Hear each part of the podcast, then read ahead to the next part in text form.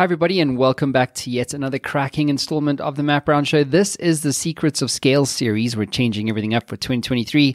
Uh, and with me on the line is the CEO of Cloud you say cloudentity.com? I was trying to say it's not yeah. cloud identity, guys. It's not that. Okay. Yeah.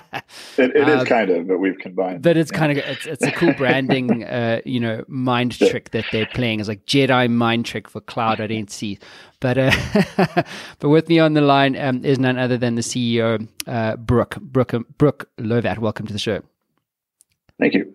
Cool, Brad. So, uh, why don't you kick us off um, and give our viewers around the world just the elevator pitch about what you guys are up to, the problem that you solve, who your customers are, and that kind of thing? Certainly. Um, so, you know, I, I, think most people have heard or, you know, at least bump into the term zero trust at some point in their, you know, journey in computing. So, what we're essentially doing is addressing a large portion of, of zero trust by providing the capability for customers uh, of ours to provide their customers with safer services by authorizing every single transaction that occurs rather than by making assumptions about the fact that you've authenticated as a particular identity that you can do xyz right mm-hmm. um, so th- what this does is it drags along a lot of requirements for massive scale because we have companies that you know you might do a thousand authentications a second but you might be doing hundreds of thousands of authorizations per second to support the same volume think about like a video streaming service or something like that, where you're constantly authorizing content. Right. And then beyond that, uh, it also drags a lot of uh, requirements around consent. Like, so you're not just getting information from these systems and these APIs, but you're actually transmitting your own information to them. And we manage the authorization of the flow of data in both directions. Uh, and and that authorization and consent as a service in a SaaS platform is something that we're you know we're pushing pretty hard, and that's kind of our uh, our lead into the market there. Great. So um, you were brought in as a chief product officer. Now suddenly you've got the huge uh, responsibility of being CEO. Um, how has that uh, transition played out for you in the context of scaling what you guys are doing? Um, it's it's played out pretty well. I mean, the the you know the reason that I came in as the product officer was really to take the company from a, a software vendor that was creating software to be deployed by customers and turning it into a large scale SaaS infrastructure. And you know, with SaaS comes a lot of pitfalls and possibilities that a lot of people haven't run into before. And I've built quite a few of these over the years. You know, some work with other startups that were brought into IBM and companies like that, where we've really built some big operations that support massive, you know, governmental operations and, and large companies around the world. So when I came in, I kind of took the company and we made a, a bit of a turn, you know, to the to the right, if you will, and uh, created the SaaS infrastructure, started getting certifications for SOC 2 and you know ISO 27001 and stuff like that, and started bringing in some really big customers to the platform. Um, and so I think the transition to becoming CEO is very natural for me because it's a very technical sale. It's a very technical company. You know, we're we're led you know by by engineers and uh, you know, the go to market, even just having a discussion about it requires a pretty good level of understanding of the product and the space. Um, and to explain it to someone who's a potential buyer, you know, also takes a, a pretty uh, high level of understanding of how the things are going to work and, and how it can apply and provide value to that customer. So it's been a pretty natural transition for me. Obviously, I'm learning, you know, all the time, and our investors are providing me with assistance in the areas where I don't have the expertise. But I, it's been, you know, it's been a good journey so far. Mm-hmm. Um, so, Brooke, uh, this is the Secrets of Scale uh, show mm-hmm. series, I should say. Um, you guys have just closed your Series B for $20 million at the end of June or there or thereabouts. Um, what has been, or what keeps you up at night when it comes to scaling uh, Cloud mm-hmm. Entity? Um, I think there's, there's a number of different things. You know, when you're a smaller company, first and foremost, I think I think it's infrastructure, right? So the amount of money we spend on AWS compute, for example, and bandwidth to run an operation at this scale is directly affected by the fact that we have to run it in multiple different geographies at the same time for two different reasons. One is, you know, you have data sovereignty rules and regulations. You have you know customers who don't want their you know their customer data outside of a particular geography, but you also have to have multiple regions within those geographies to support like four nines of uptime, for example. And a high volume might require that both of those systems are hot at the same time. Uh, and and I think that the cost of creating such an infrastructure kind of in advance of bringing a lot of customers on board is a difficult balance for a smaller company that's funded at, at kind of lower levels, right? So I think that's one thing. The second thing, and arguably just as important, is providing you know real eyes on glass monitoring and support for the system on a global follow the sun model with a company we have 55 people right and and you figure 20 of them are business people go to market people right? So the remaining 30 now are on on rotation uh, you know and on call. And and someone you know we've got people that are in india we've got people in poland we've got people across the us you know some in australia and so on. So you know we're covering the time zones but it's a difficult dance to, to really keep that going. I mean we're not you know microsoft so it's difficult to to smear the people out. So that has been equally difficult. And I wouldn't say that it necessarily keeps me up at night, but it has kept me up at night in the past. Um, those, those are really the two big things. It's achieving scale at a reasonable cost and balancing the business spend with, you know, the actual revenue that you're seeing from it now, not in a year, you know, not in two years, but now. Well, I have to ask you now because you mentioned him. So Microsoft. So Azure revenue's fallen off a cliff. Um, and one of my mates works there mm-hmm. as partner development manager. 10,000 people laid off. Uh, seems to me yeah. when it comes to scaling infrastructure, something's not working. What are your views on on what's happening there? I don't think it's as simple as as just you know there's a macroeconomic shift and people stop buying the service. I you know it, a company like Microsoft. Look, I've I haven't ever worked directly for Microsoft, but I've certainly been in and around their ecosystem, and I've worked for Oracle. I've worked for IBM. Um, you know, we're, we're heavily entrenched with Amazon, for example. We run our infrastructure on AWS, and you know, Google is a partner of ours. You know, th- there's a lot, a lot of interaction. So what I can tell is that there's always going to be ebbs and flows of usage, and I don't think that humans are managing these infrastructures. I think that we have automation. I mean, even our company, right? We, we no one actually touches anything, right? It's all automated. So mm. you're working with a representation of the infrastructure as code. You push a button and it's deployed and no one really ever touches anything because it breaks all of the compliance rules. Like you can't have somebody with like root access to these systems. It just doesn't work. So i don't think that you know 10,000 people being laid off out of microsoft is going to have like a direct effect on their infrastructure. And i don't think that the consumption of their products is what's causing that layoff either. I think that you know these big companies see a macroeconomic climate in which it's acceptable to lay off a large portion of the workforce and they take that opportunity because it's important for them to be able to shed people and bring in new. This is not stopping Microsoft from acquiring companies. They just bought what ten billion dollars worth of Chat GPT or OpenAI or whatever it was. I know something huge. You know, they're still hiring, right? It's uh, to me, it's more of like a maneuver than it is a necessity. Well, this is what's interesting, isn't it? Because I mean, if you think about this mindset of scale, which is kind of where I want to go right now, you've mm-hmm. got people who, well, let's just say, you know, mature stage companies, behemoths, um, who are laying off ten thousand people, but also in the same week. or like yeah. within two weeks, uh, you know, is uh, they're like putting you know ten billion dollars on the table to buy 49% of chat gpt and and we all know what the kind of message that mm. sends, doesn't it? It's like, yeah, well, you're putting 10 billion into this technology, OpenAI startup. you know what I'm saying? And then you're also letting go of 10,000 in the same month. So, like, that can't be yeah. a good thing. Yeah, and I mean, you know, candidly, it's two different parts of the business, right? I mean, the corporate development people that are buying OpenAI are not the people that are making the HR decision to cut human resource costs, right? I mean, and they're so disconnected. So I can understand you know, I mean, I, look, I don't have inside information or anything about this. I just looking at it, like I can understand how you would make those decisions. I, I it's no different than Amazon laying off people at a at a at a boxing warehouse and buying robots to box the, the goods. It's exactly the same thing. It is. How right? do you approach your mindset now? If we i mean i've talked to startups all the all the time. A lot of my clients are all these scale up startups and stuff like that. Um, and um, we're all talking about the the market and the you know and the potential recession for the next 12 18 months.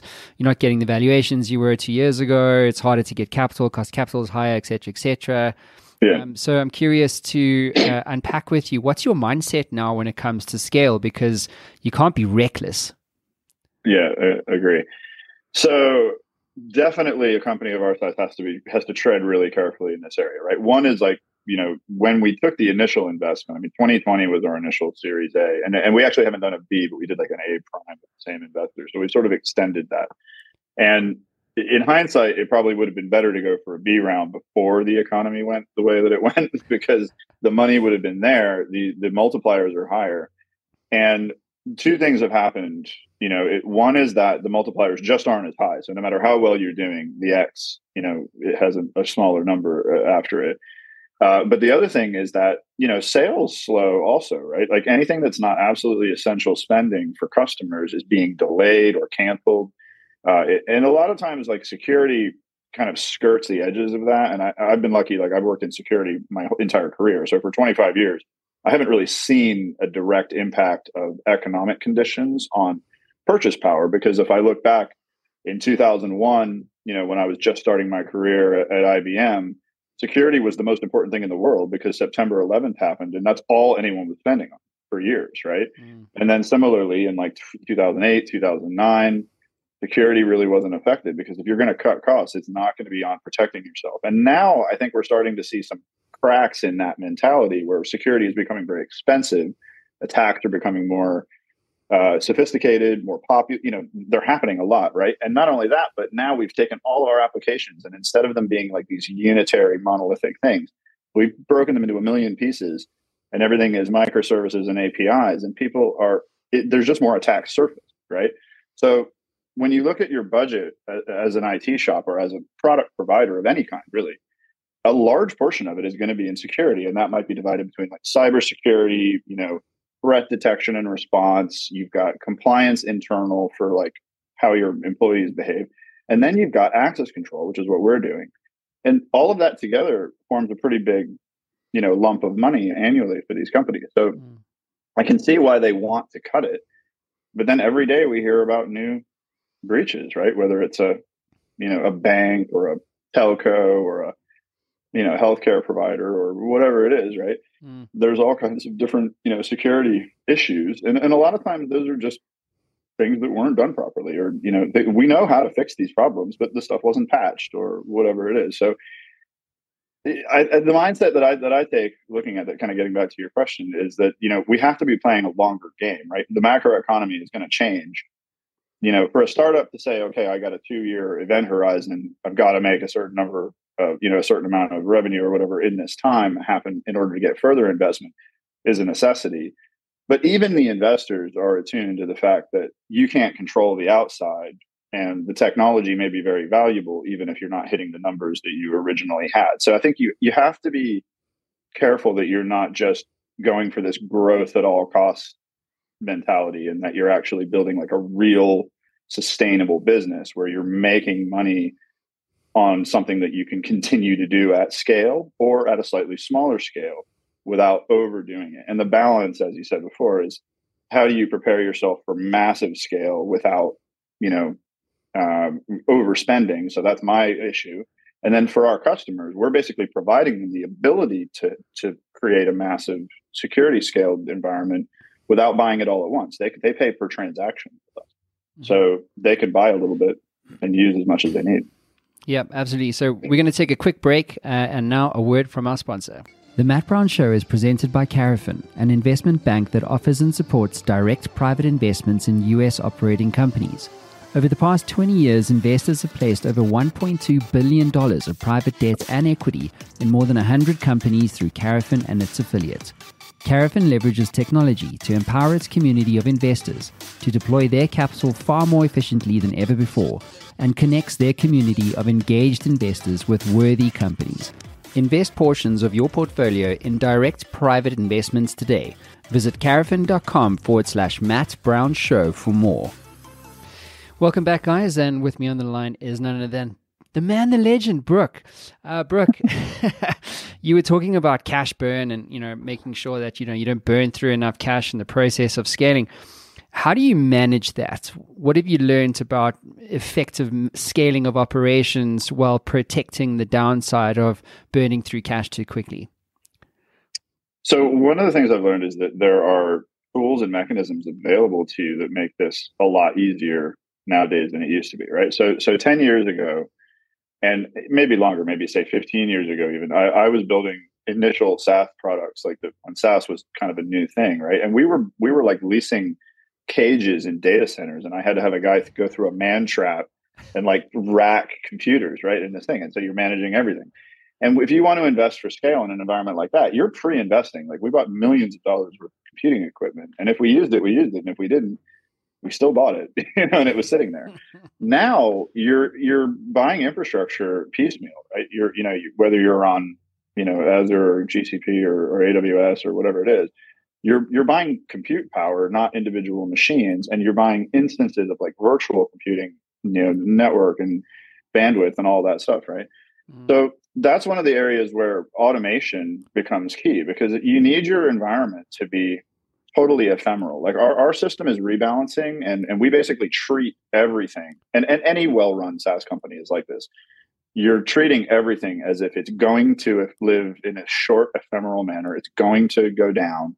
And the system needs to be resilient enough and dynamic enough to adjust for that. And once you've done that, now you can start to leverage technologies for auto scaling that can use AI and, and kind of machine learning to determine when to scale and when not.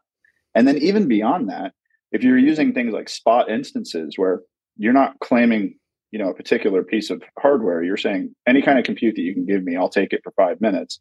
There are platforms out there like we, we use a system called Vantage. It's a we pay for this product, but it saves us like I think probably fifty to a hundred thousand a year just in compute because it's like E-Trade for Amazon Compute. It like trades and sells and buys spot instances for us automatically, and you can literally just watch it make you money on the spot instances. So the environment just operates itself.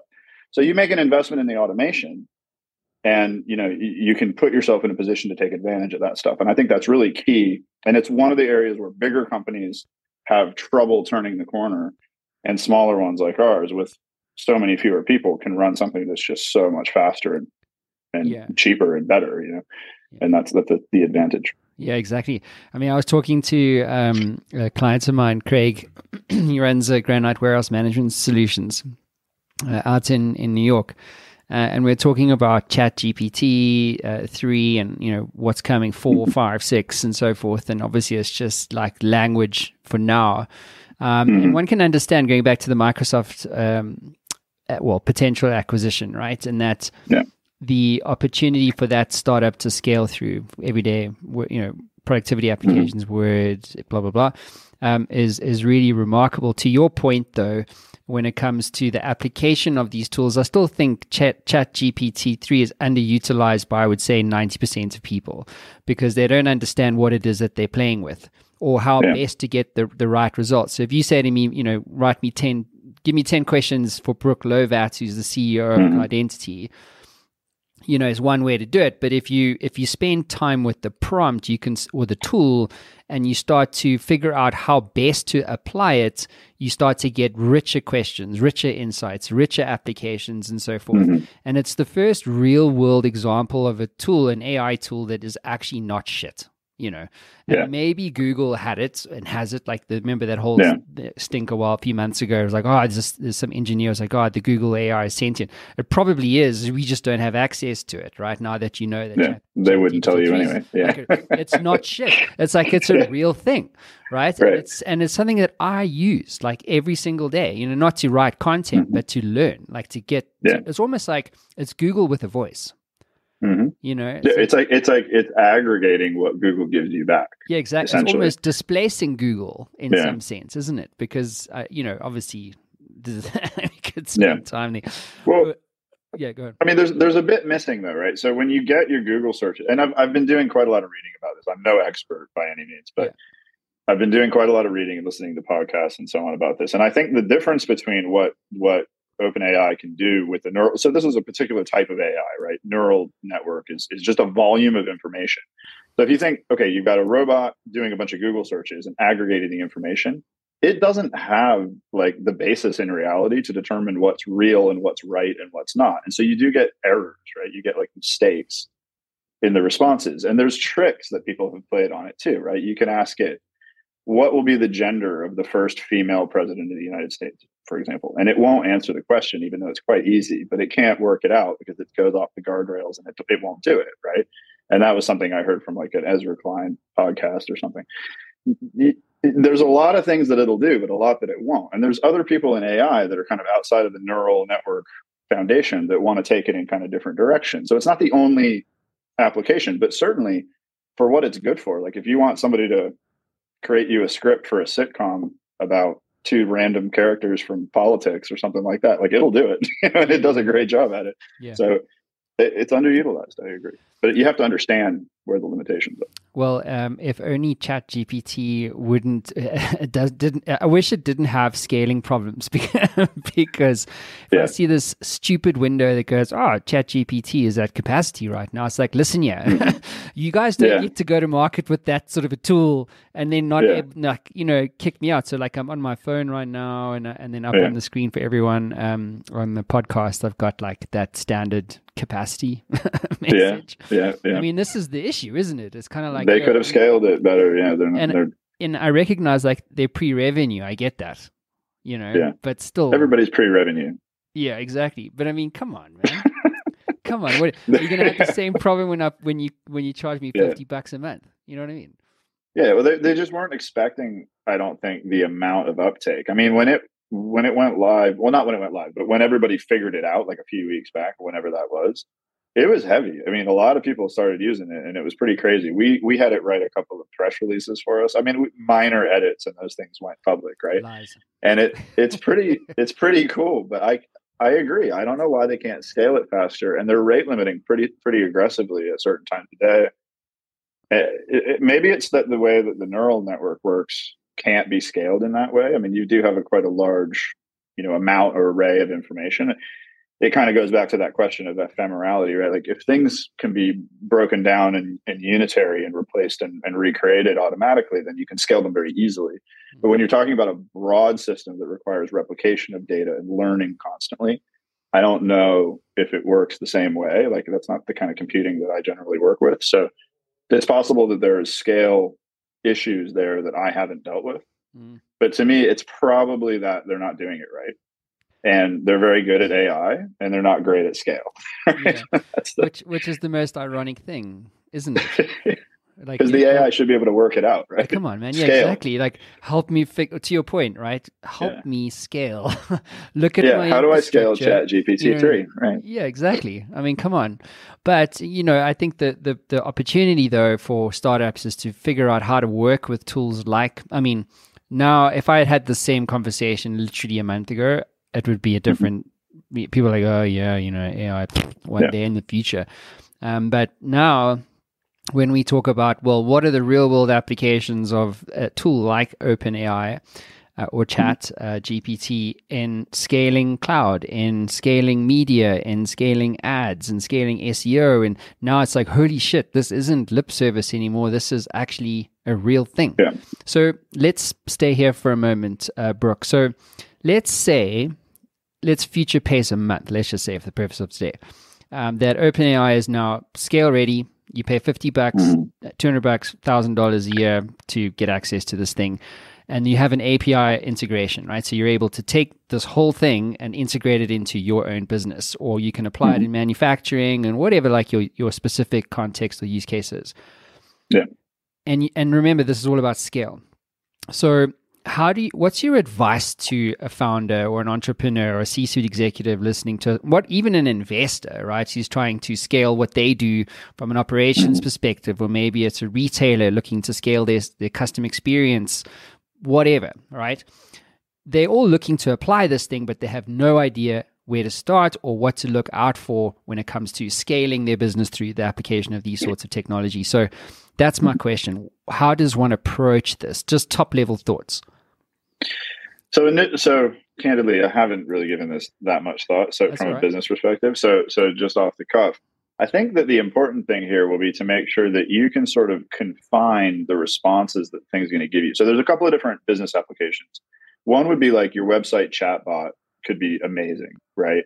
Support can be done with this thing. It can search the support docs and the solution guides and help a customer without a human being involved I think that sales, uh, sifting through leads, like top funnel, you know, finding SQLs or MQLs that become SQLs or whatever during that time, I think it could do a great job at that. But I think that you have to train it, right? And I, I fail to see with the model that's currently there how all the information in the world can be confined and tuned for the purpose of one business because you do want your voice to be specific, right? I don't want my chatbot telling people about competitive products and I don't know how to stop it doing that, right? And you hmm. just put like, but only for Cloudentity at the end of every query.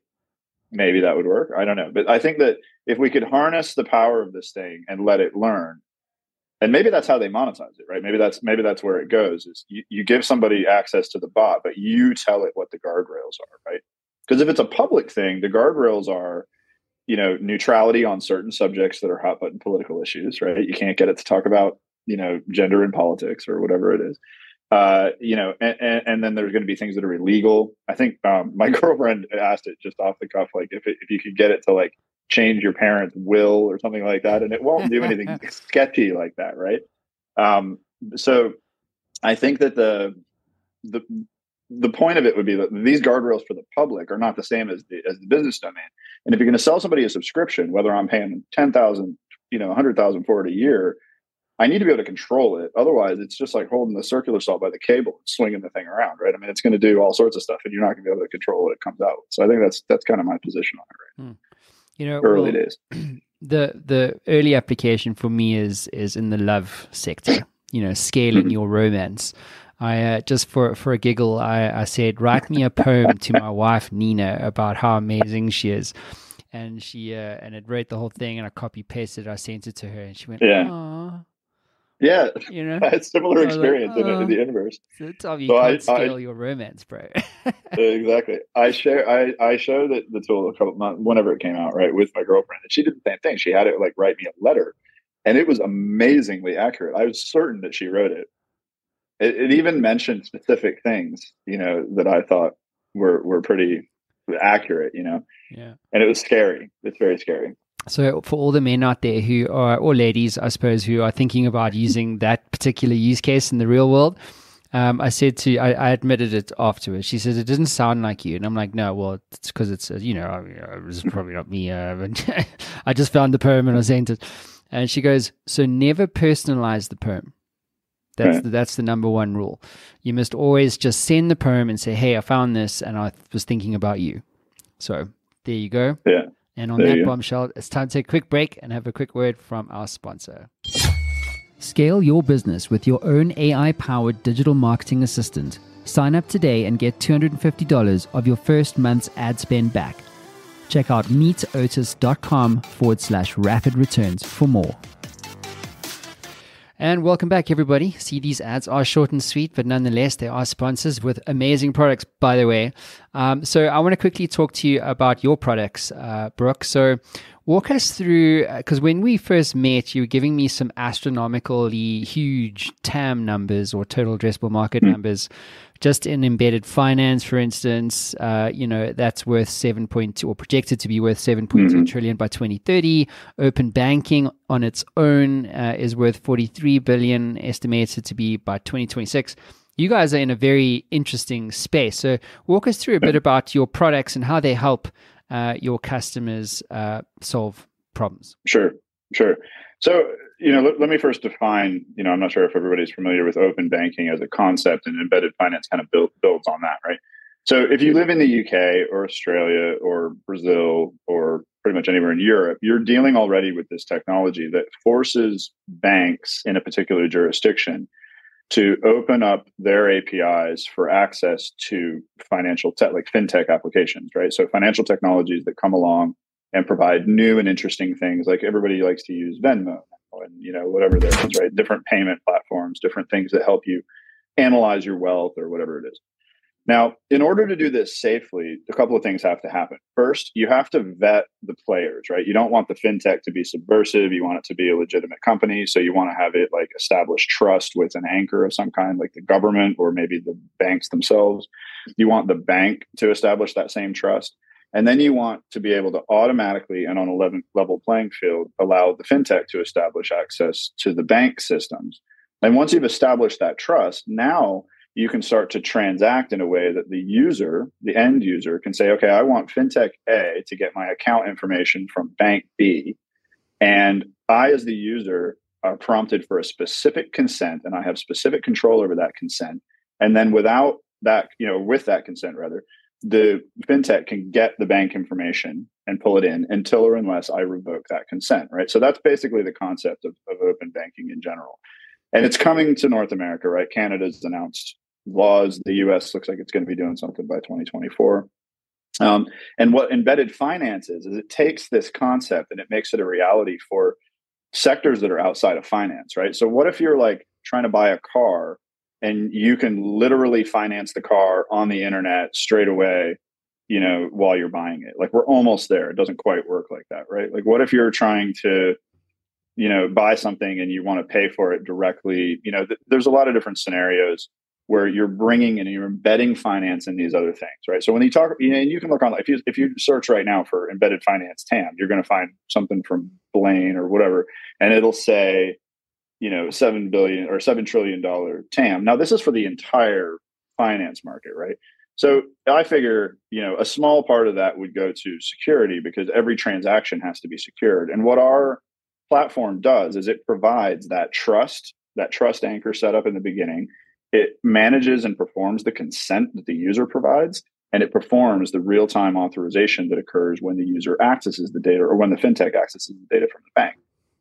So even if it were only 1% of that TAM, you're still talking about what 70 billion. And that's only one sector in which this type of technology can be used, right? You've got healthcare, you've got insurance, you've got pensions or whatever else, you know. And in, in Australia, most of that's already happening, right? They've already got CDR, and it covers all of those those different sectors. Energy utilities are another example. So you know that that's basically the the business concept is that you need the, the ability to share business to business data on behalf of an end user or data owner uh, in a, in a way that the user has control over that data. Mm. Yeah, it's a it's very interesting that space, right? Open banking. That's that's been like top trend yeah. number one, but like banks seemingly don't get there. um, yeah. We all know why. Uh, corporate antibodies hashtag. Um, so um, so quickly on this one. Uh, what you're doing is not easy, right? And I'm always curious to, and because I, you know, I'm a media dude and I get communications and stuff like that. Because I think one of the key challenges that I think we all have when you're doing like hard things, like technology is the ability to concisely communicate the problem to buyers in a quick and efficient mm. way because again, if you fuck that up, you can't scale. It's like they're, then they're like, yeah. oh, it's not for me, and you have you know your pipeline's full of shitty leads, or you know whatever the case might be. And so you, if you're looking in, to scale, it's kind of like, well, if only we had done it like this, you know, mm-hmm. six months ago, or maybe we'd have, if we had communicated the right problem to the right customer in a different niche, or maybe it's a different region, depending on what kind of scale you're at. But that yeah. that issue of communicating the right problem to the right person, right, in a way that's quick for them to understand. Because you know, you, you spend two minutes just talking about what open banking is, and then you mm-hmm. know you spend more time trying to figure out like so yeah. there's a lot of conversation that actually has to happen. So in yeah. the context of scale, one, how important is this, right? This ability to yeah. communicate concisely to the right person it's, around what you're doing. It's essential, and you're absolutely right. And and the way that we've approached it is, you know, to some degree we can make headway, and and if the person understands the concept, then it's tears of joy when they see that we can solve the problem very quickly and, and efficiently, right? But those people are rare. And what we find is that the go to market strategy with partners is much better. So, a partner that's offering a holistic solution that uses us underneath enhances our ability to grab that market segment, right? So we have partners that are, you know, API management tools, and they're selling an API suite to the, you know, to the bank, and that includes the ability to to advance open banking. Uh, you know, other our actual direct customers are like service providers. For example, there's a company called Symcor in Canada that's owned by like the three largest banks in Canada, and they provide you know this is a company that does like check processing for all these banks. And now they want to move into open data and open finance. And they need a tool and they're selling it to every bank in canada you know and we're just the underlying tool. And the more they make the more they pay us right? So those channels are very much essential to our business because with so few people and so few people out there that understand it, like talking at our level is, you know, it's mm-hmm. like science fiction, right? It doesn't, mm-hmm. people don't, they're not there. And the people that do understand it are technologists and they're not the buyers anyway. Yeah. So, you know, it def- I, I totally see what you're saying and I totally agree with that. Yeah, well, if this is the this is I guess suppose it's I sp- well I don't know if I told you, but my previous company was a media business that did lead gen for tech brands. Yeah. So we worked with Oracle, Microsoft, all the kind of haunts that you might know uh, today, yeah. um, and you know they all have that same go to market strategy where it's indirect as opposed to direct because they don't want to deal with you know two million small business customers. They'd rather just have you mm. know a thousand partners dealing with the customer blowback. But more importantly it's a very smart way to scale strategically. It's through the indirect channel. So you have you know these thousand partners. They have collectively 10,000 relationships. You incentivize the indirect channel the partners to go and scale by giving them a kickback of licenses or rebates or what have you. And then off they go and you know and they go and sell for you. And of course if you've got the weights and the innovation of Microsoft behind you uh, as a you know as an. OEM then you know things start to happen for you. Yeah yeah, totally agree. And I, I, think it's it's really something in tech, particularly in security. Part the partner channel is is essential, right? You cannot grow a small company's revenue without it, uh, unless you inject such a large amount of money that you're talking about a unicorn. You know, a, a two year a, two years ago, there were there were companies getting you know hundred million dollar investments on Series B or C and that kind of thing, and it's just not happening anymore. And like, no one's going to take that kind of risk on a new type of tech. Not right now, anyway. Yeah. So it's you know you have to use the partner channel. So how do you scale operations then? Let's park the indirect option for now. You're a pure SaaS mm-hmm. company, for instance, or maybe you're a whatever type of business you are. What have you learned about scaling operations quickly? Because this is oftentimes the rub, isn't it? You close your round for 20 mm-hmm. million, 30 million, and suddenly it's like, well, where's my growth? Yeah. So you're now forced yeah. into a situation where you have to burn cash on growth initiatives Mm-hmm. Um, and so, in many cases, I well, in my personal experience, I found that situation to be a double-edged sword because if you if you're not really careful or if you don't have the right team you know what I mean? Like you have to actually do it in yeah. a responsible way. And we've yes. we we've heard nightmare stories of customers burning like a hundred million dollars and not getting a single dollar back. mm-hmm. So somewhere there, like something went wrong, you know. So yeah, what's yeah. your advice, or what have you learned about scaling operations quickly? Yeah, so I, I, think I think you have to expect to make mistakes and not well. So so there's two ways to look at it. One, if you want to move quickly, you've got to be you got to take risks, right? So hiring, I, I think on average, like from a technical person perspective, if you're hiring three people rapidly, you're probably only going to have one of them at the end of the year, right? And and you just have to expect that there's going to be that kind of turnover. And one of the areas where hiring can get a lot easier, especially when there's short turnover like that, is going to be through recruiters because they're not going to get paid unless the person stays for six months to 12 months. And if the person doesn't work out, you know pretty quick, right? Usually. Um, so I think that that's something that you need to expect, and you got to try people out. You have to hire people in in clumps, right, in groups, so that you can train them in bulk. Like you don't want your best programmer, for example, spending one on one time with another a new developer. You want them spending one on four time with four new developers to get them up to speed. And the ones that don't make the cut, you fire them straight away. And it's ruthless, but that's the way it's got to be. Now the other thing is, you know, we talked about this already, is automation you mm-hmm. cannot expect to be able to hire people rapidly enough to scale for actual throughput, right? You have to like the whole point of SaaS is that you you have endless upside because you can add as many customers as you want and you don't really need any more DevOps people. And you know, certainly if you're not built that way, like if if you have to make an incremental spend on infrastructural staff every time you sign up a customer, you're done anyway. So you might as well just stop and go to the bar, right? There's no point. So I think those two things are probably the most important lessons that I've learned over my, you know, career. And you don't want to spend recklessly. And I, I think that it's important to, you know, you want short contract terms. Like if you're buying a tool and you're not 100% sure that you're going to use it forever, don't buy three years of that tool. Like spend a little bit more, do it month to month, and renegotiate later. Like you want to be able to move. Like we've used tons of different compliance tools. We've used different you know, that I told you about the AWS thing that does the trading on the spot instances. I mean, that stuff's amazing, but like you don't find those things automatically. They're having the same sales and go to market problems that you are. Yeah. So you're, you know, you're trying to find these tools and they're trying to find you.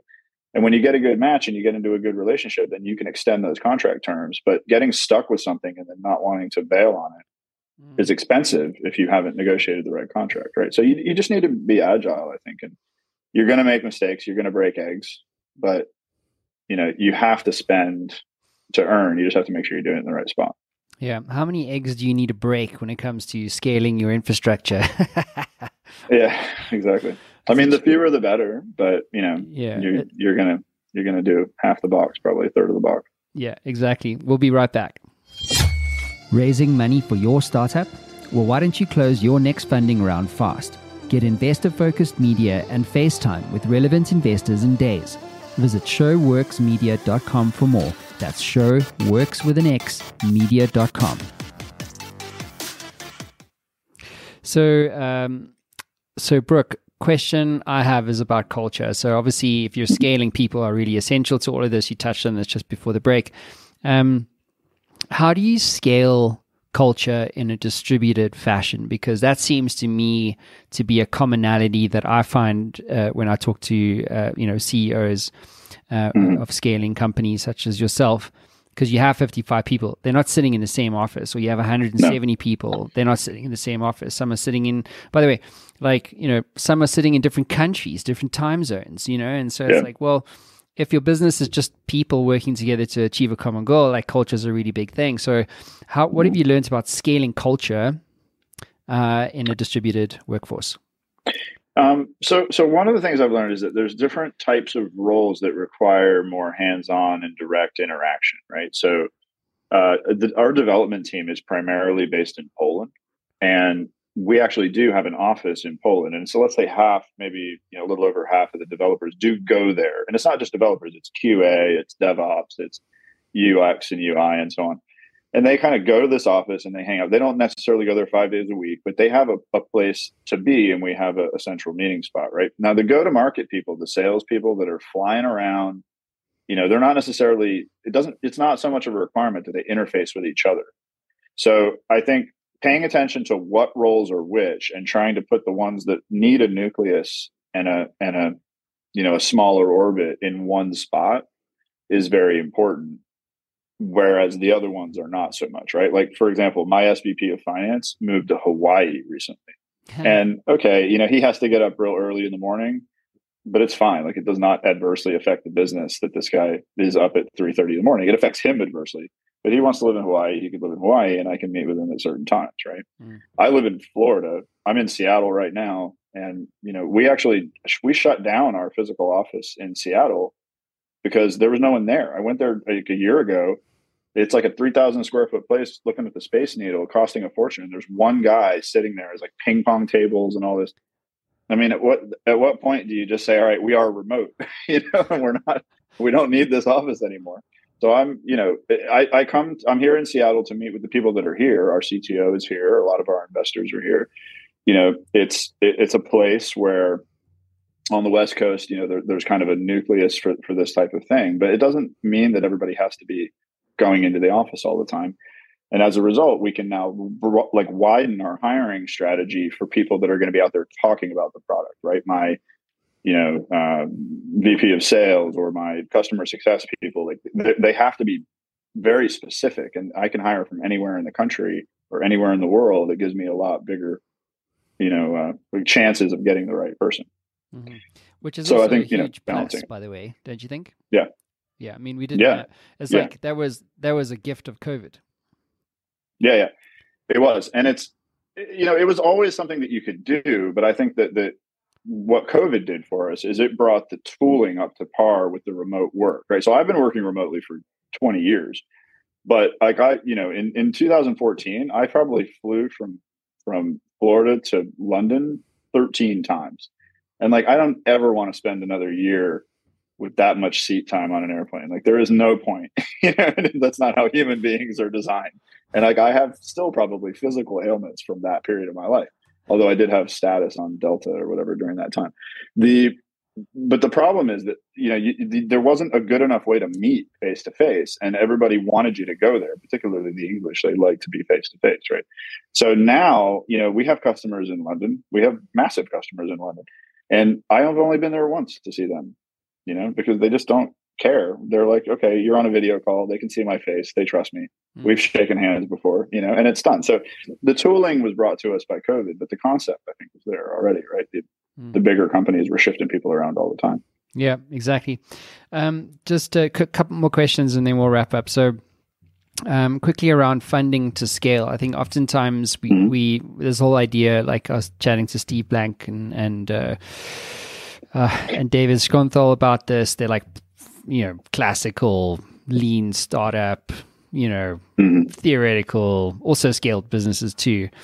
Uh, but uh, but this whole thing around unit economics comes up. You know, like if you, you need to know what your numbers are. So if you if you mm-hmm. have a, a, spread of customers and it's like one and it costs you a dollar, like if you put another ten dollars in, are you going to get another ten customers back?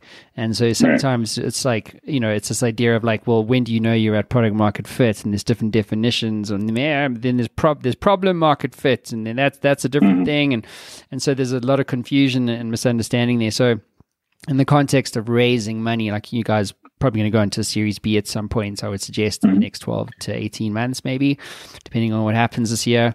Uh, but uh, this idea of funding doesn't go away, right? So, yeah. um, what role does Series B capital play in your idea of scaling this company? Is it kind of like what just more? Is it more just fuel for the for the engine, or is there a different perspective that you have in your mind?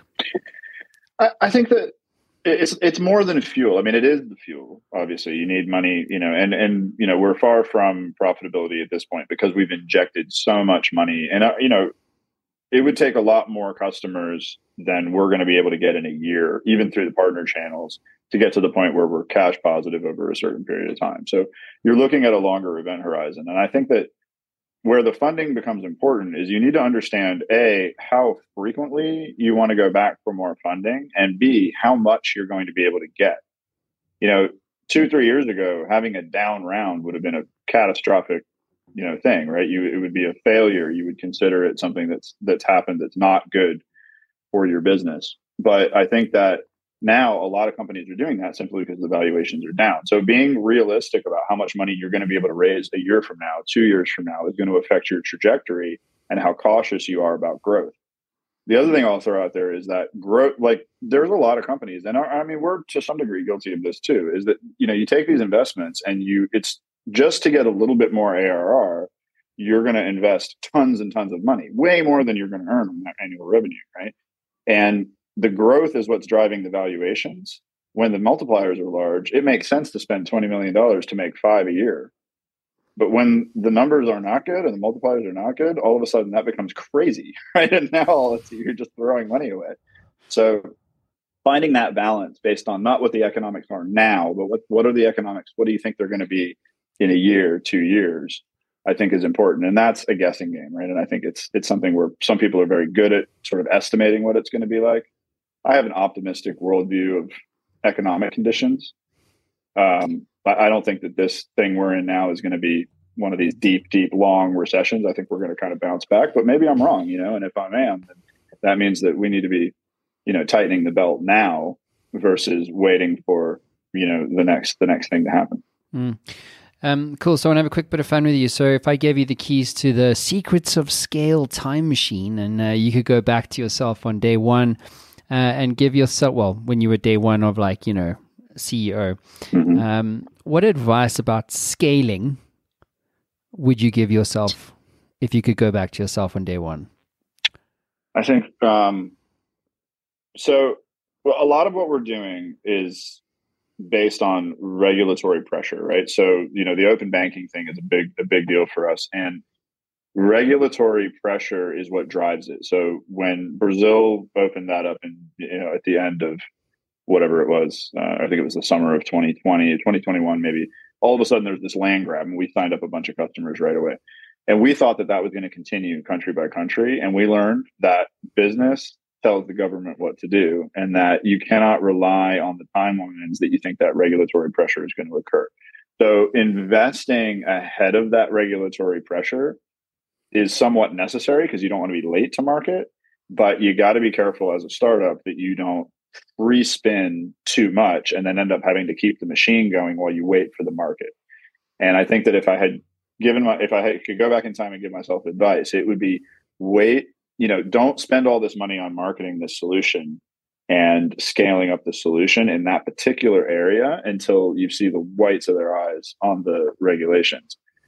And I, th- I think we could have saved a lot of money and invested it in other areas that would have made us more streamlined today. Very, very interesting. Very interesting. And on that bombshell, Brooke, it's been a privilege having you on the show. Thanks very much. Thanks, Pleasure everybody. See you again soon. Ciao.